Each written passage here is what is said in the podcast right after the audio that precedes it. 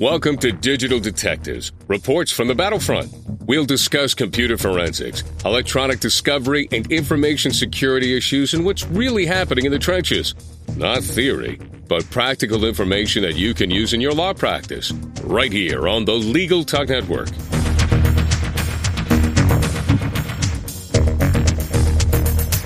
Welcome to the 10th edition of the Digital Detectives, brought to you by our sponsors, Applied Discovery, an international leader in electronic discovery, and Carbonite Pro, online backup for your law office.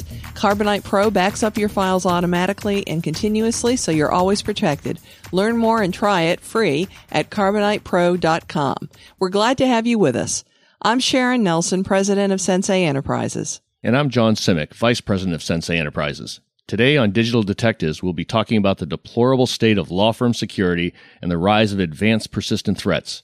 We are pleased to have as our guest our friend and colleague, Rob Lee, who is the director with the information security firm Mandiant and the curriculum lead for digital forensic training at SANS Institute. Welcome, Rob. Hi, thank you for having me on. Well, we're delighted to have you. And, and Rob, you have a very impressive biography. I knew we couldn't do the whole thing. Uh, we, we kind of did a very abbreviated version there. But is there anything in particular that you would like to highlight before we get to our topic? Um, well, just off, off the top of my head, um, I've been working in information security and digital forensics for approximately 15 years. And I've seen uh, from a practice side, I've worked with law enforcement, uh, with the Air Force Office of Special Investigations, information security side of digital forensics with the 609th Information Warfare Squadron. And I also have worked in the intelligence community as well. Currently, I work at Mandiant, and we're on the front lines doing information security, incident response, as well as digital forensics cases, uh, responding to Fortune 500 companies around the world.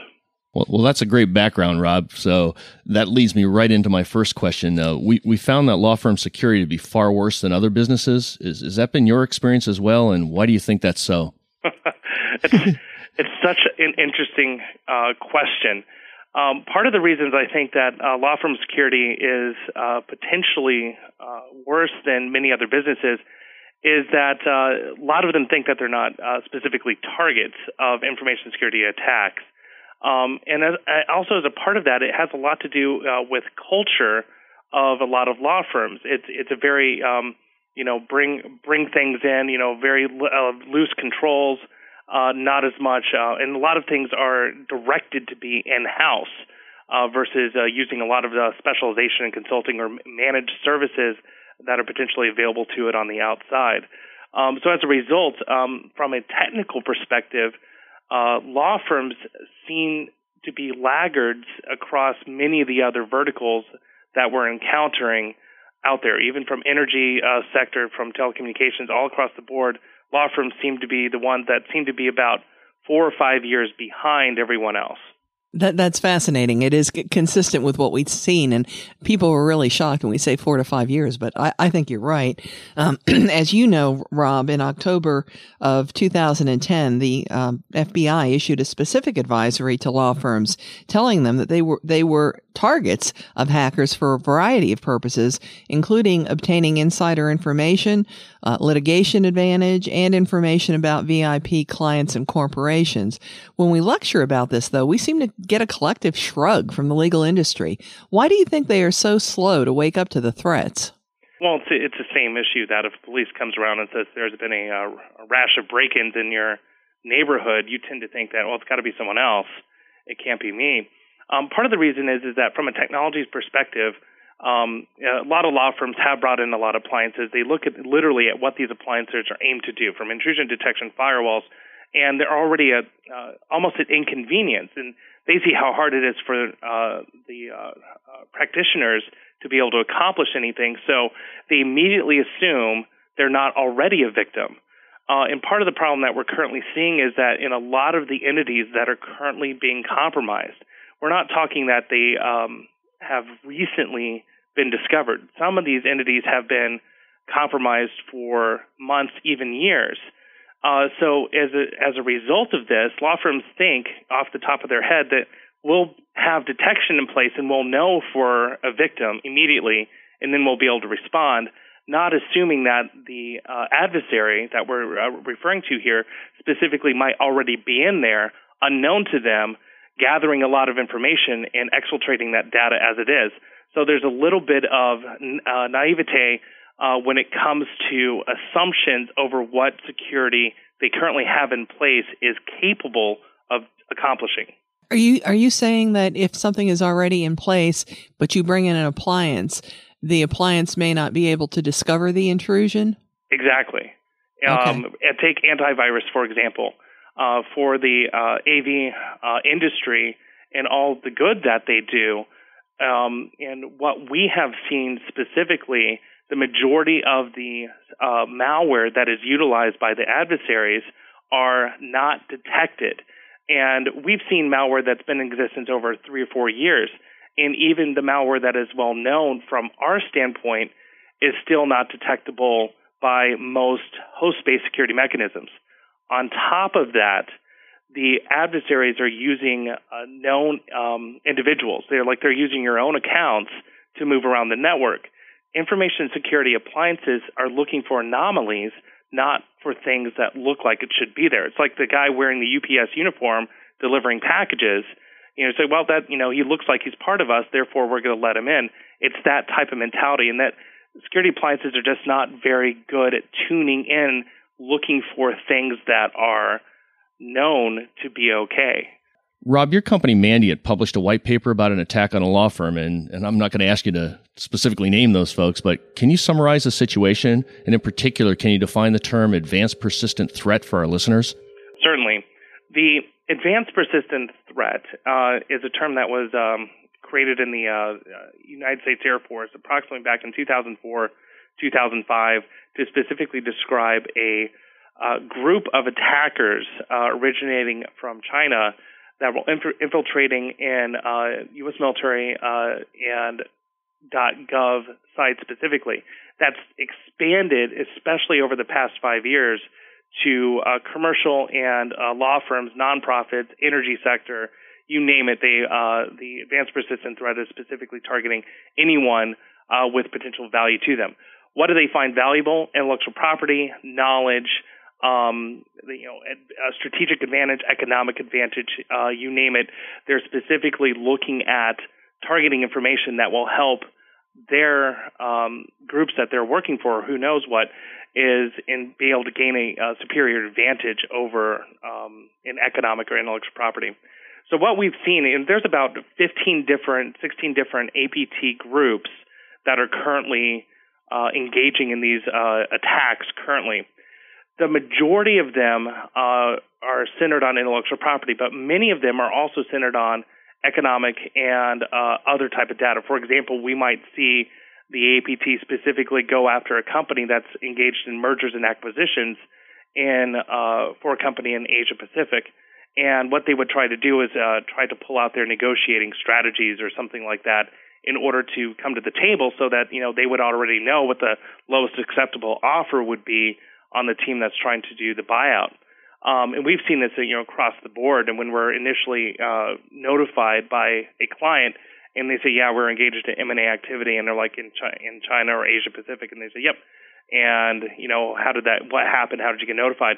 But these are the types of things that we uh, routinely see. Now, the term advanced persistent threat, um, a lot of there's a lot of misnomers for for that, specifically because most people hear the word advanced and they're thinking that these guys are uber hackers. In reality, they're not. Um, what the advanced term is really tied to, at least in my opinion, is advanced logistics. That you have a group of operators that are trained, that this is their full time job. They're given a set of targets by uh, some sort of management direction. They have intelligence uh, that is feeding them exactly where to go. They also have a, a software development back end that is creating new uh, capabilities, new exploits. And they're also uh, training different types of teams. We have like A teams, we're really good teams going after the hardest targets, down to the C teams, which are the beginner groups uh, that are going after the uh, easier targets. Uh, so when you hear the term advanced, it's they're actually it's the advanced logistics backend. Persistence, if you catch them, they don't care. Uh, they will continually compromise your network, even if you remediate them. Uh, they will come back in for wave two or wave three. Uh, and then threat is, uh, you know, obvious, you know, for a descriptor here. So we have a group of attackers that are well funded, that are persistent, and basically Uh, they're attacking uh, information from economic and intellectual uh, stamp property standpoint. Now, when it comes down to the law firms that are specifically being targeted, well, if you take a look at all of corporate America or even all the nonprofits that are out there, every single one of these entities will work with a specific uh, legal entity in order to conduct their business transactions. A lot of these transactions are recorded specifically within the, the law firms themselves. The law firms are also the easier of the two targets to be able to pull this data from. When we are talking about the A team, uh, you know, the really good guys versus the C team, the law firms are routinely targeted by the C teams mainly because law firms do not have as many security defenses in place uh, that comparable to corporate America.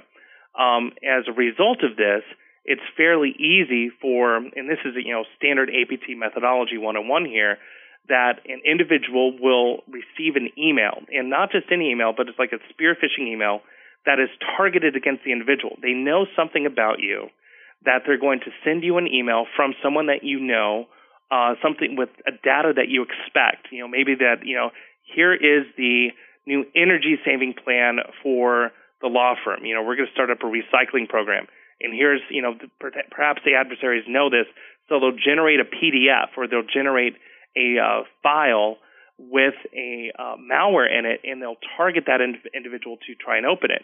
Now, if you do this enough times, you'll eventually find someone that will click on it and open it they usually will go after the people that they really want to get information from. Usually, it's the uh, the lawyer that's you know directly doing the business uh, that they're interested in.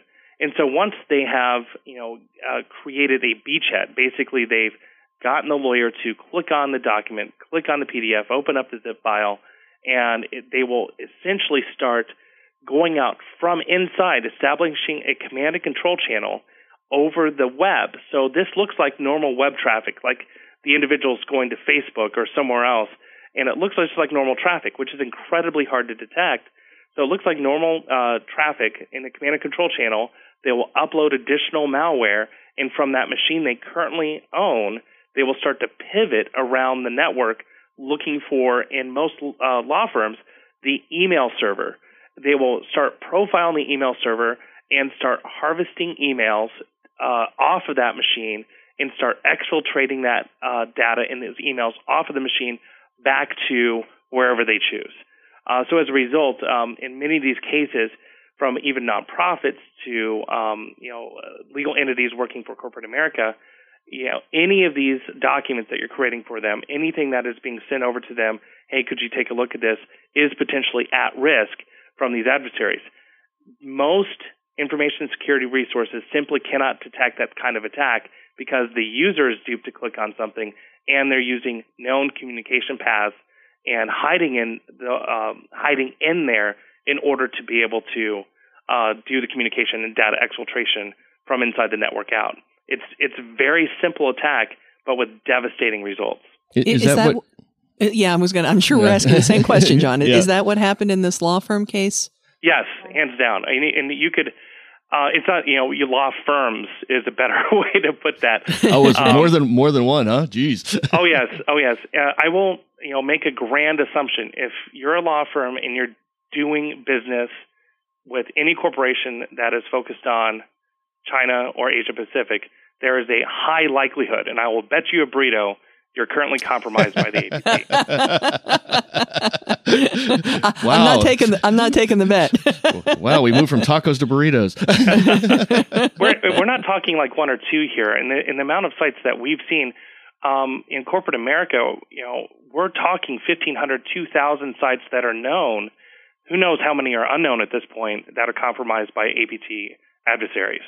It's it's truly extraordinary, and and I know one way to to fight that to resist it is to have defense in depth, a concept which attorneys just they you know they look like deer in headlights whenever you try to talk to them about that. Can you educate our listeners about defense in depth? yes, it basically means in a nutshell that you know you can't have a really high wall and cross your fingers hope nothing will ever come across it. Um, the perimeter defenses are great, and every law firm should have them as a prerequisite if they're going to be attaching themselves to the internet.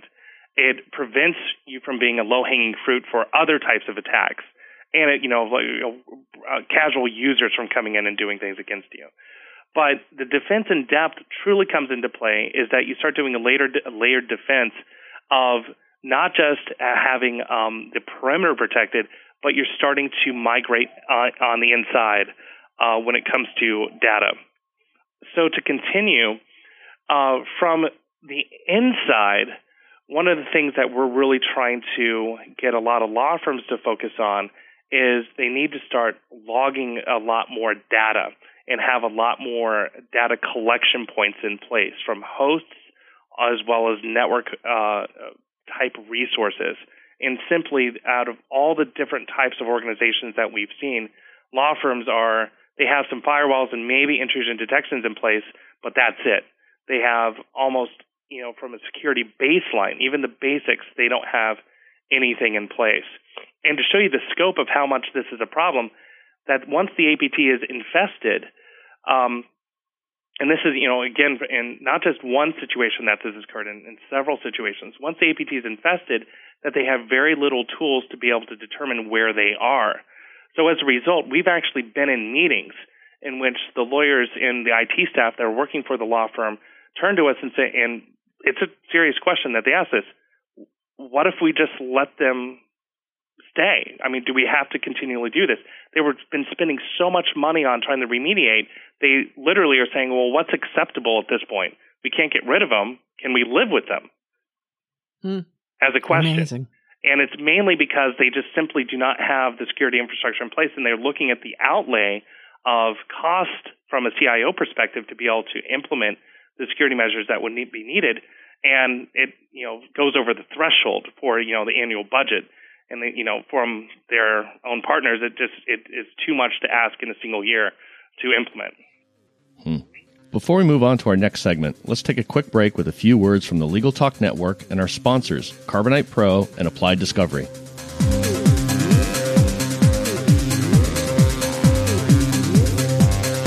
Applied Discovery, a global leader in complex litigation preparation and management combines subject matter expertise and innovative e discovery technology in a complete and proven process.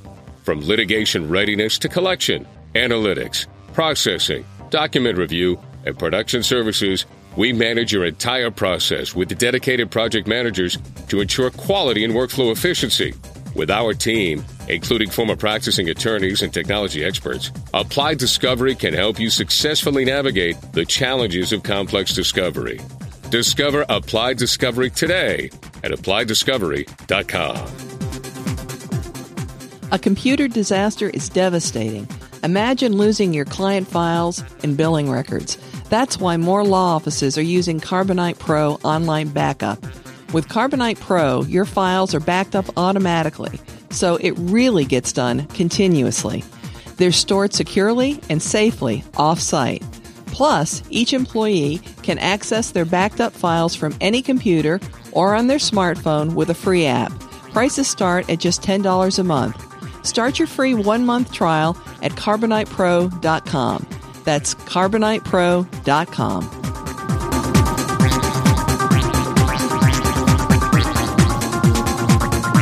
Welcome back, Digital Detectives on the Legal Talk Network. Today, we're talking to Rob Lee, who is a director with the information security firm Mandiant and the curriculum lead for digital forensic training at SANS Institute. As they say, an ounce of prevention is worth a pound of cure. We recommend that law firms do security assessments once or twice a year. Uh, do you agree with that, Rob? And what would the assessment consist of? And can you give us an approximate cost of, say, a 20 person law firm? This is this is the ultimate, and I'm going to uh, answer this question the way lawyers usually answer me. Well, it depends. and here's what it depends on. Um, actually, you need two types of assessments. Uh, the security assessment's great, which you need to go through and ensure that your policies, your procedures, everything is in place. But another type of assessment that I highly recommend is a threat assessment, which is are you already compromised? Um, and it's a new type of assessment that's out there that, uh, you know, again, we provide it mainly, but other corporations are now also providing that essentially allow law firms to potentially scan their own networks using known indicators of compromise in order to determine, you know, before you start securing anything else, do we already have a problem? Then you move down into the deep security assessment, vulnerability assessments to ensure you're patching the holes and you're potentially laying out your security infrastructure properly. And and what what about cost? Is there a, is that it depends as well? well, it, it, again it depends usually on the uh, amount of hosts that you have uh, inside your enterprise organization. Uh, 5,000 hosts is, typically a very small uh, set. You know, 20 would be extremely small. Um, and to almost to the fact that, you know, in some cases, I'm not sure we would look at an uh, organization 20. That's where a lot of smaller firms really come into play. But, you know, from the minimum minimum side, from 1,000 to 5,000 is usually what we tend to look at from a starting point. And then we've uh, assessed networks up to, you know, 100,000 to 200,000 hosts at this point. Okay. Um, John has always told me that you're one of the best instructors at SANS. So if you had to educate law firms about information security in five quick points, what would they be? um, all right. Your biggest liability is your attorneys. And this is, uh, it, it's hard to assess why that is, but it comes down to they're a target. They have a lot of data that is sensitive.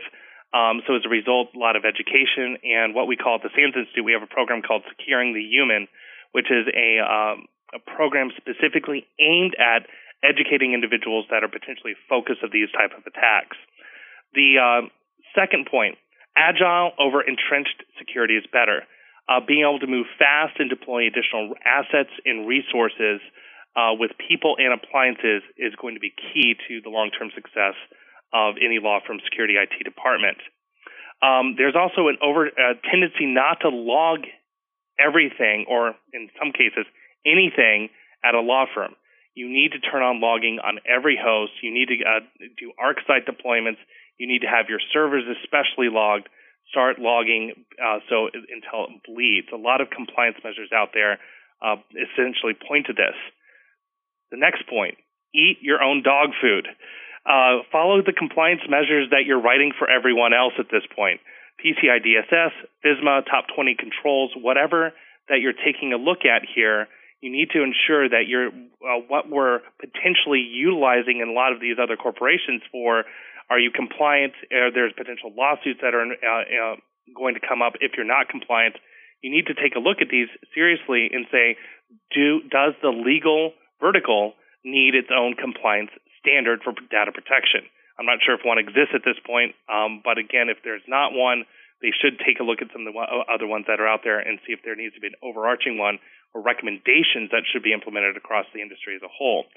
Um, the last point is assume you're already compromised. Don't make the assumption that because we don't see it, it must not be there. That's a very ostrich effect. We need to essentially assume you're already compromised. If that's the case, would you be doing anything different than it is today? An example in the information security community that imagine, if you will, uh, with a uh, close friend of mine, a lot of friends out there uh, from this one company, HB Gary is an example. Their CEOs and mm-hmm. executive staff's emails were compromised and literally posted online, WikiLeaks style, by a hacker group named, named Anonymous. If that happened at your law firm, what would be the liability and risk of exposure. That is what you potentially need to assess when you're looking at uh, information security. Uh, in your experience, what, what percentage of the time can you determine how a data breach occurred, and, and what percentage can you determine the responsible party? Um, well, the first question is usually we could determine the initial um, intrusion point if logging is in place, if data goes back in some cases, if it, there's been it's been so long since the initial compromise has occurred, it's like trying to determine patient zero in a virus outbreak. Very hard to do. Um, but if the data's there, it's possible. In law firms, it's been almost zero chance because there's been no logging. We've never been able to determine uh, where the initial breach occurred in a lot of these situations. It's been months, years, who knows how long. They, the question they said, how long have we been exposed? And we scratch our heads and said, we don't know because you have no logs. Uh, so as a result, right. it's it's a lesson learned at that point. In terms of attribution, we're doing attribution based off of looking at um, again forensic elements, not just on the case of that specific client, but across a whole. We'll see specific indicators, same malware being util- utilized, and that's where we're able to tie different groups together based off of their techniques their bounce points, whatever else that they're going to be using. And a specific client situation, do we know if it was a specific entity, a government organization, or someone else that directed the attack against them? In some cases, it's unknown. Since we're not law enforcement, uh, usually we recommend to the firms that you have to engage with law enforcement. Usually, law enforcement has much better tools to, to engage with the attribution. So, as a result of that, on the can we determine who really did it? A uh, lot less uh, chance of doing that, but we can make some uh, pretty good guesses uh, to that end. Well, that that's very helpful. Um, I'm I'm going to kind of skip a little bit to I think what's going to be our final question here, given the time, and that is most most law firms seem to rely entirely on internal personnel for information security. We think that's a terrible mistake for our own host of reasons. Do you agree with our assessment? And uh, what do you think, Rob? I, I think in a a really good approach would be an, amal- uh, an amalgam of both uh, implementations. Is that if they rely completely on internal IT staff, uh, then they lose the experience uh, that is born of you know engaging on a lot of these intrusions and manage you know doing security across multiple different clients. Uh, so as a result, I recommend that IT security staff is uh, bolstered with managed security services, external assessments, um, because you need someone who's not familiar with your network to be able to take a look at it and say, is this good or not? Uh, it's kind of like ha- handing your own papers over to someone else to get proofread. You know, you hand it over to someone who does it a lot in order to make sure that it's correct. And that's the point here. And the final thing I would make as a point for the IT security staff hire the best and most expensive personnel you could potentially find. um, you the trying to shoot for the low end. Hey, we'll get a 40k a year person straight out of uh, a local university program. You get what you pay for. If you, you know, for your small staffs, the more experience that they are, the more uh, authority that they have, and the more ability that you're able to hire the best, the better your overall security will be, uh, hands down. And I just see way too many organizations out there over the past five years have been choosing to go, well, let's go cheap instead of let's hire the best. And right now, because of the adversaries that we're out there facing, we don't have, you know, we really don't have the uh, uh, chance to bring someone up to where they need to be. You need to hire someone with that experience today. Well, well, thanks so much for joining us today, Rob. We really appreciate you sharing your expertise with us on, on this podcast. Thanks for having me. I really appreciate it. That does it for this edition of Digital Detectives. And remember, you can subscribe to all editions of this podcast at www.legaltalknetwork.com or on iTunes. And you can find more about Sensei's computer forensics, technology, and security services at www.senseient.com. We'll see you next time on Digital Detectives. The views expressed by the participants of this program are their own and do not represent the views of, nor are they endorsed by, Legal Talk Network its officers, directors, employees, agents, representatives, shareholders, and subsidiaries. None of the content should be considered legal advice. As always, consult a lawyer.